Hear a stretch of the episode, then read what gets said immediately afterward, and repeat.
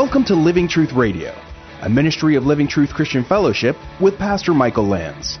It's our goal to build up believers and to reach out with God's truth to all people. And now, here's Pastor Michael. 1 Samuel chapter 6, verse 6.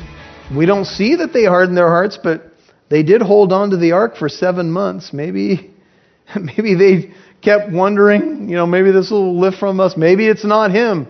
Maybe Dagon just fell. Maybe all these other gods just fell. You know, maybe it's maybe it's coincidence that these things are happening. How many people are trying to convince themselves right now they sense that God is working in their life and they're trying to pin it to coincidence. Ah, that's that's a coincidence. That that's a coincidence. That's a coincidence. And somebody has well said that sometimes when you say there's a coincidence, that's that's just God uh, not making himself manifest, if you will. He's kind of disguising himself, if you will. Don't harden your heart. Now, therefore, take and prepare a new cart. Here's the advice. It's going to get very detailed. And two milch or milk cows, seven, on which there has never been a yoke. They've never been trained. They've never been connected to a yoke. And hitch the cows to the cart. Take their calves. So they were feeding cows. They were feeding little calves take their calves home away from them. So they're starting to give advice now, and they said, let's take a cart, never been used. Let's take cows that have never been yoked, take the ark of the Lord and place it on, a, on the cart, put the articles of gold which you, of which you return to him as a guilt offering in a box by its side. Then send it away that it may go, and watch. If it goes up by the way of its own uh, territory to Beth Shemesh, literally the house of the sun, then, this is Israelite territory, then he has done us this great evil. We'll know it's him. But if not, then we shall know that it was not his hand that struck us. It happened to us by chance. Now, that, that seems to be a stretch. I think they already know what's happened, right? But just in case it's not him, we're going to do this little test. We're going to hitch the cows up. We're going to put the calves at home the, the cows are going to naturally be drawn to the calves because they're feeding the calves and they'll naturally be drawn this way. They've never had a yoke on. There's no reason that they would head for Israelite territory. But if they do, oh, ho, ho, ho, we're going to follow. We'll follow. And we'll see. We'll see what's going to happen. And so they put the ark of the Lord on the cart, 11, the box with the golden mice and the likenesses of their tumors. And the cows now they're, they're all wondering. Everybody's got bated breath here. Maybe the priests are all dressed up and I don't know how they're all affected by their tumors, but they're following the cart, right? What's going to happen? What do you think? I don't know. What do you think? I don't know. And the cows took the straight way in the direction of Beth Shemesh. They went along the highway, literally along one highway. It's like they made their own ro- road and they were lowing as they went. Mm.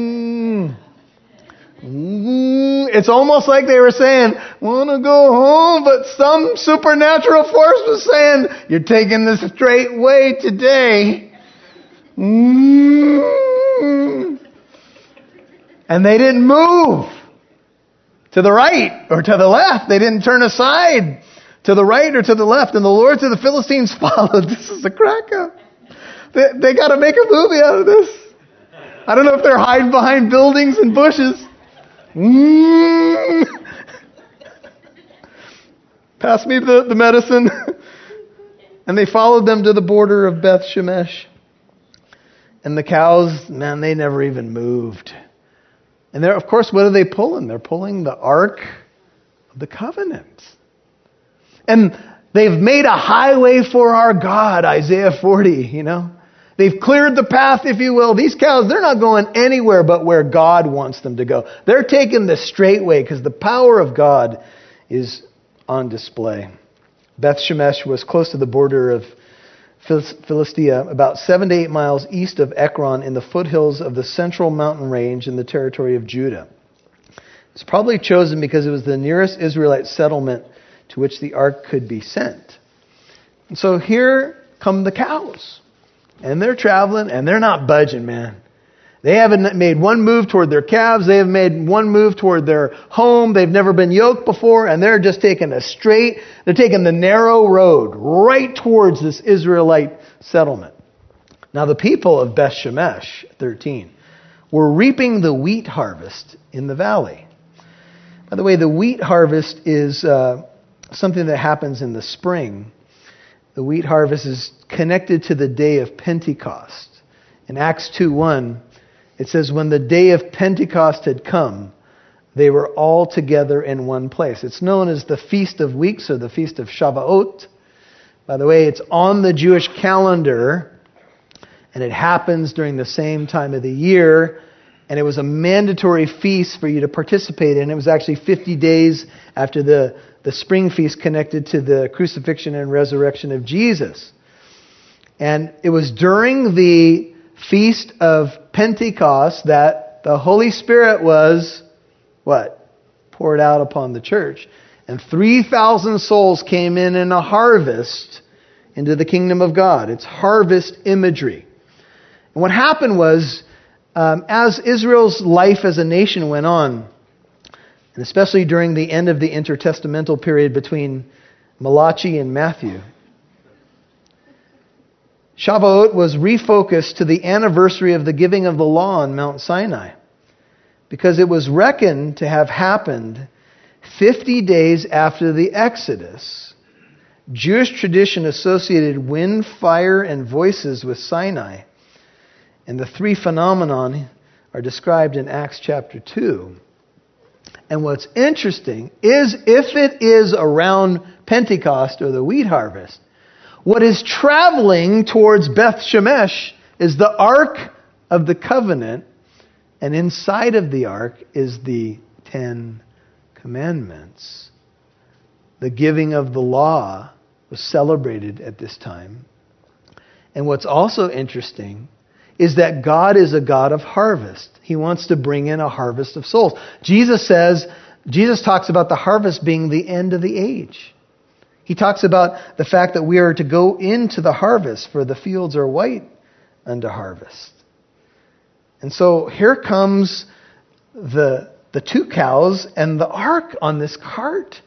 And the people are rejoicing. The people of Israel are taking in the what was planted in the fall. They're taking it in the late spring, probably about around our May, June. And they're reaping the harvest, a very joyous time, and they look, and behold, I mean, this was all over the news. This was in the local papers. Ark taken by the Philistines. News at 11. This was, I don't know if you can understand how devastating this was for Israel. The ark had never been captured by an enemy. It had never been taken from them. It was always the centerpiece of their worship. And now the ark had been taken by their arch enemies, the Philistines. Their religious object, Ichabod, was on the front page. The glory has departed. The Philistines have the ark. Life is different now. Yeah, maybe they're rejoicing over the harvest, but their main object where the Lord said, I'll meet you above that mercy seat is gone. The, the nation has to be devastated. And these people are reaping the harvest in the valley.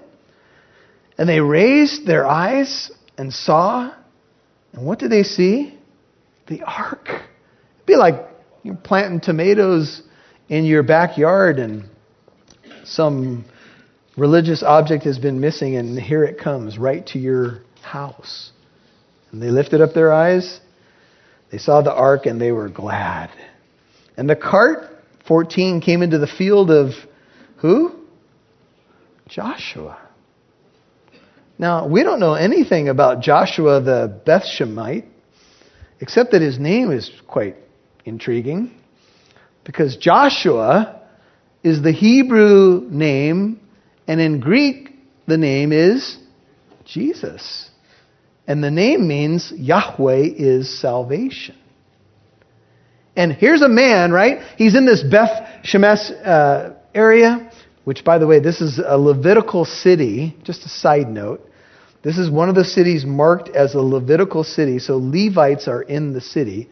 Joshua 21:16 is how you can identify that. And the cart came into the field of Joshua the Bethshemite. It stood there, so they finally have stopped now, where there was a large stone.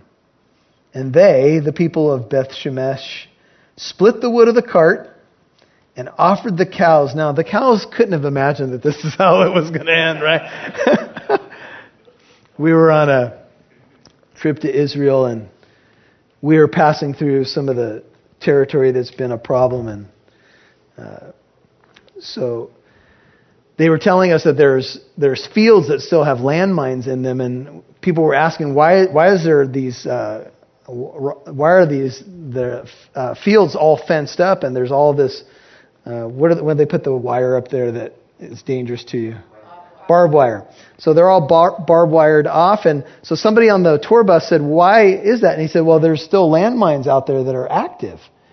And somebody said, Well, there's cows grazing out in that field. Why are there cows out there if there's mines out there? And, and the guy, the, our guide said, Well, every now and then, boom. And somebody on the bus said, shredded beef.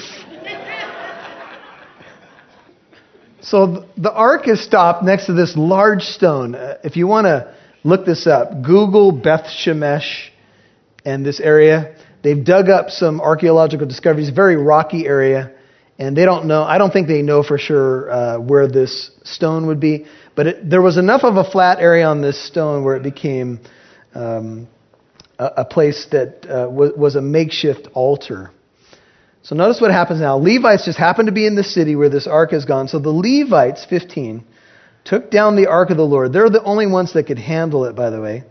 They were supposed to just not touch it, but use poles that was with it and the box that was with it. So that now they got the box with the mice and, and the tumors, in which were the articles of gold, and they put them on the large stone and we'll find out that they put the ark there as well. And the men of Beth Shemesh offered burnt offerings and sacrifices that day to the Lord. So now there's a sense in which they understand they've sinned against God. So they start offering burnt offerings to the Lord. They're not supposed to do this outside of the tabernacle, by the way.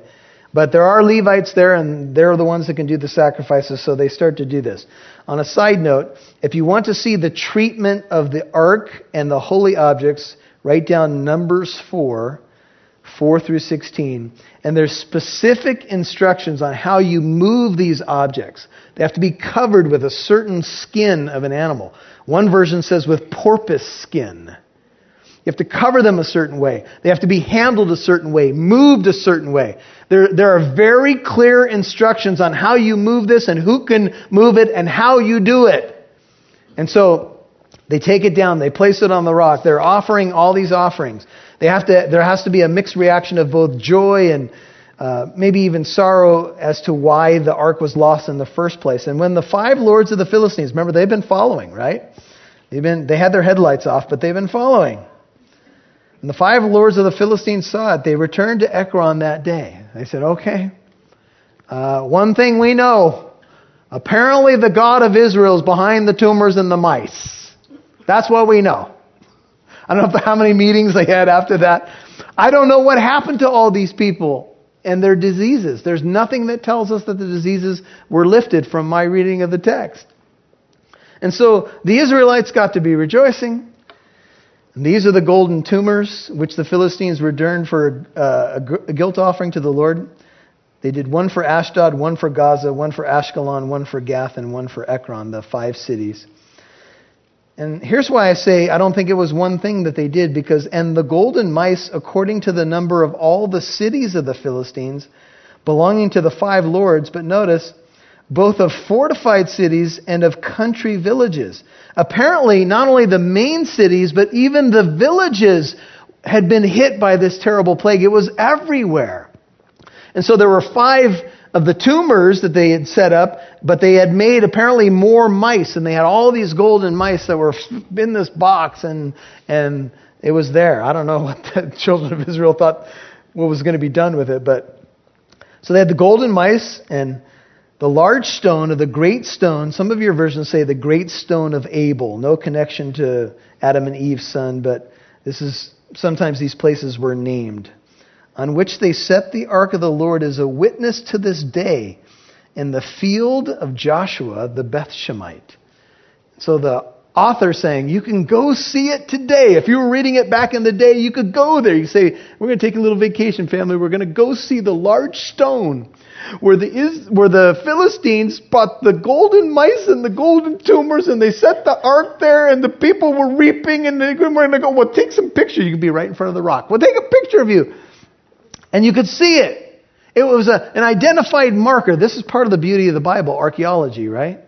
Some of you love archaeology because you know the Bible can be verified with archaeology. And every time they dig up something, it confirms the Bible over and over and over again. And the author says, look, the stone's there. It's a stone of witness. This is a day that nobody would ever forget. And if the story ended that way, we'd all be saying, cool. The God of Israel got more than one over on the Philistines and, and things are right in the world. But and he struck down some of the men of Beth Shemesh because they had looked into the ark of the Lord. And he struck down of all the people 50,070 men. Now, some of your versions say 70, and I'll comment on that in a second. And the people mourned because the Lord had struck the people with a great slaughter.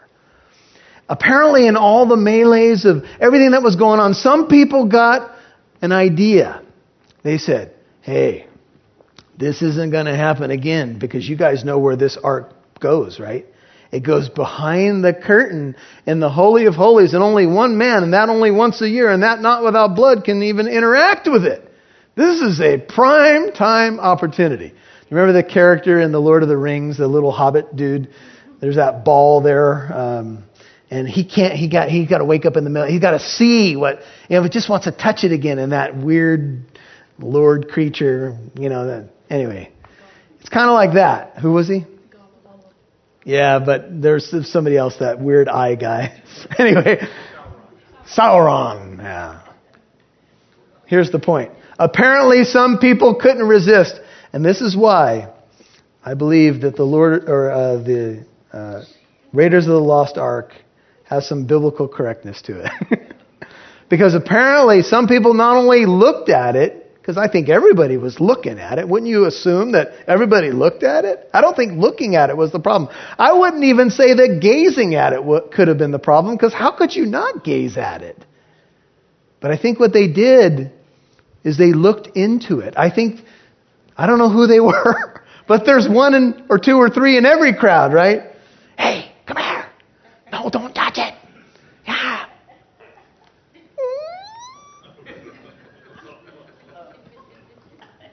Remember how I started this message about the power of God? You don't mess with the power of God. You don't trifle with the God of the universe.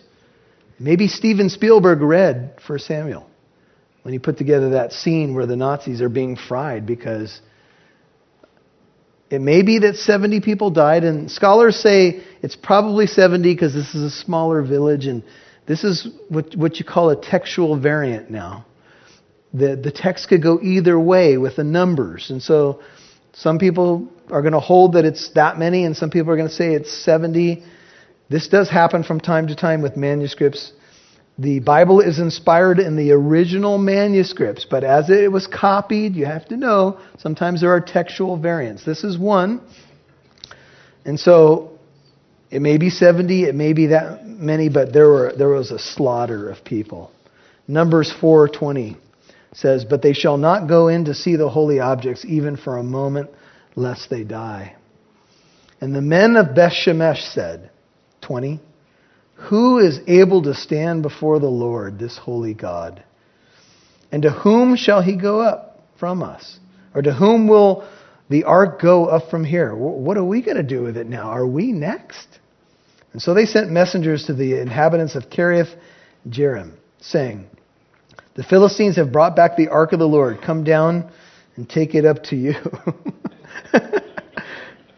the modern city of Kiriath Jearim is Tel El Azar, eight miles northwest of Jerusalem and about 15 miles east, northeast of Beth Shemesh. It means a city of forests. It was away from the Philistine uh, territory and towards Shiloh. It was a strategic location on a hill at the juncture boundaries of Judah, Dan, and Benjamin. And so they said, well, they brought the ark back, but uh, we need to make a couple telephone calls because we need to move it again. And so that stone, that large stone, became a stone of witness. How do we end a message like this? I want you to look at verse 20 and ask the question Who is able to stand before this holy God? Who can stand before him?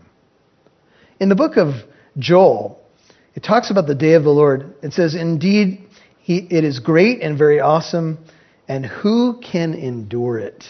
Revelation 6 17 says, For the great day of their wrath has come, and who is able to stand?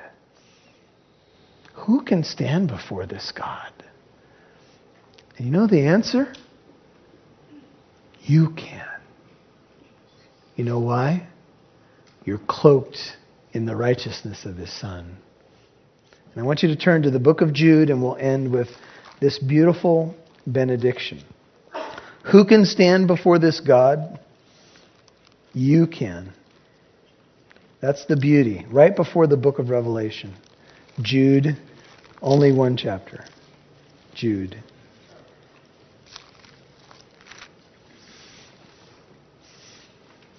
What we need to tell people is that there's only one way you're going to stand before the Lord acceptable. There's only one way that His glory and power is not going to undo you. There's only one way that you're going to be righteous in His sight. There's only one way you're going to be holy. Only one way you're going to enter the kingdom. Jesus is the way, the truth, and the life. In Jude 1 22, it says, Have mercy on some who are doubting Save others, snatching them out of the fire. And on some have mercy with fear, hating even the garment polluted by the flesh. Now to him who is able to keep you from stumbling and to make you stand in the presence of his glory, blameless, with great joy. To the only God our Savior, through Jesus Christ our Lord, be glory, majesty, dominion, and authority before all time and now and forever. And all God's people said, Amen. Amen. Father, thank you for the Word of God. You are holy. We acknowledge your holy name. Hallowed be your name. Your kingdom come, your will be done. Lord, help us to realize that you have manifest your power, but your power is not to be trifled with, but your power is released through the gospel it's manifested in the person of Jesus Christ, and it's actually your power that protects us. We're protected by the power of God, fills us, strengthens us in our weaknesses. When I'm weak, then I'm strong. Lord, we don't have to fear your power. I think as a New Testament Christian, we could say we rejoice in your power, but we are not to trifle with your power. We're to become a channel of your power. Thank you that Christ is the wisdom of God and the power of God. We want to experience that power, Lord, and thank you that that power is manifested through your grace and your love. And thank you that that power will cause us to stand one day, holy and blameless before you. If you're not a Christian tonight, settle it with Him. It's something like this, and I would encourage you to pray it right now. Jesus, pray it out loud if it's you. Come into my life. Thank you that you died on the cross for me and rose from the dead. I receive you as my Lord and Savior. I turn and repent from my sin and trust in you, in you alone for my salvation. Forgive me, cleanse me, and renew me. I ask that in Jesus' name. Lord, for those who may just need to kind of redirect their lives in concert with your power, I pray that you'll help them with that. And for all of us, Lord, may we tap into your power for your glory. In Jesus' name we pray. Amen. Thank you for listening to today's program. If you'd like to listen to this message again, learn more about our church in Corona, or to access archived messages, go to livingtruthradio.org and click on the Church tab. You can follow us on Instagram at Living Truth Corona or download the Living Truth Christian Fellowship app on Apple and Android devices. Living Truth Radio is a listener supported ministry. You can partner with us by donating at livingtruthradio.org.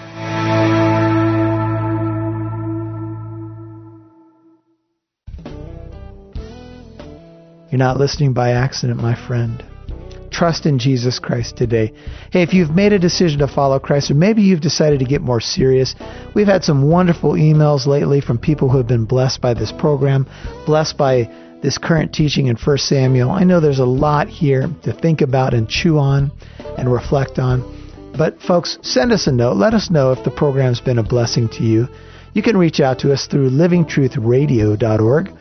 We also have a church website. It's livingtruthcorona.org. Either way, you can get to the the uh, uh, tab, which will allow you to leave us an email through the contact information. You can also donate to this ministry to allow us to get on more radio stations and be able to uh, impact more and more people. We have a lot of wonderful opportunities, folks. Please keep praying for us and you know the the donations kind of trickle in slowly to this radio program but if this program's been a blessing to you and you can help us out financially please do so.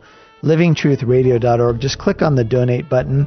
As you're there check out the site. Um, if you live anywhere in southern california and you want, want to come by and worship with us the church fellowship is in the city of corona right near the 91 and 15 freeways just off of the lincoln avenue exit actually off the 91 we're near Lincoln and River, two major streets, and um, we just love to invite you out. And if you just want to drop us a note or even give us a phone call at the church office, we appreciate you listening. We appreciate your prayers. Thank you for sharing with us that the program's been a blessing to you. And again, we covet your prayers, and we'll look forward to being with you next time on Living Truth Radio.